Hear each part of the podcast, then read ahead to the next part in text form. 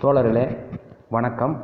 ஆயிரத்தி தொள்ளாயிரத்தி எழுபத்தி ஒன்றில் வெளிவந்த கடவுள் ஒரு கற்பனையே எனும் நூலின் முதற் பதிப்பில் தந்தை பெரியார் அவர்கள் எழுதிய அறிமுக உரைதனை நாம் உலகம் வளர்ச்சி அடையாததற்கு காரணம் என்ற தலைப்பில் இன்று நாம் காணப்போகிறோம்.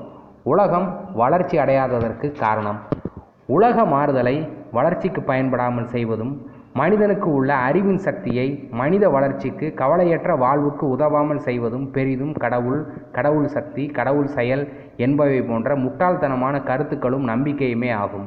கடவுள் எண்ணமோ மனித சக்திக்கு மேம்பட்ட தெய்வ சக்தி என்கிற எண்ணமோ மனிதனுக்கு இருந்திருக்குமே ஆனால் இன்று மனிதன் குறைந்தது இந்த மூவாயிரம் நான்காயிரம் ஆண்டுகளில் அவனது அறிவின் பயனாய் சிந்தனா சக்தியின் பயனாய் ஐநூறு ஆண்டுகளாவது உயிர் வாழத்தக்க தன்மையை அடைந்திருப்பான்.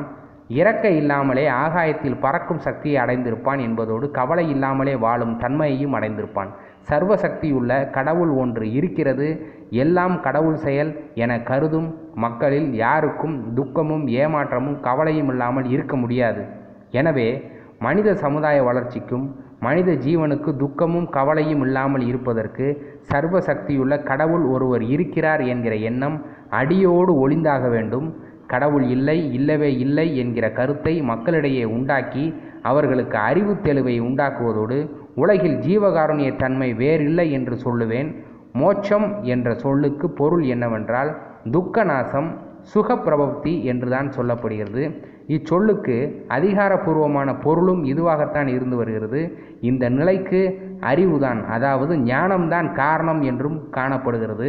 இதனாலேயே தான் ஞானிக்கு துக்கம் இல்லை கவலை இல்லை என்று சொல்லப்படுவதோடு ஞானிகளுக்கு கடவுளும் இல்லை கல்லெடுப்பும் இல்லை என்று சொல்லப்படுகிறது. ஞானி என்றால் என்ன பொருள்? அவர் யார் என்று பார்த்தால் ஞானமுடையவன் ஞானி புத்தி உடையவன் புத்தன் அறிவை உடையவன் அறிவன் என்பதாகும். இவர்களுக்கெல்லாம் கடவுள் இல்லாமல் போனதற்கு காரணம் என்ன?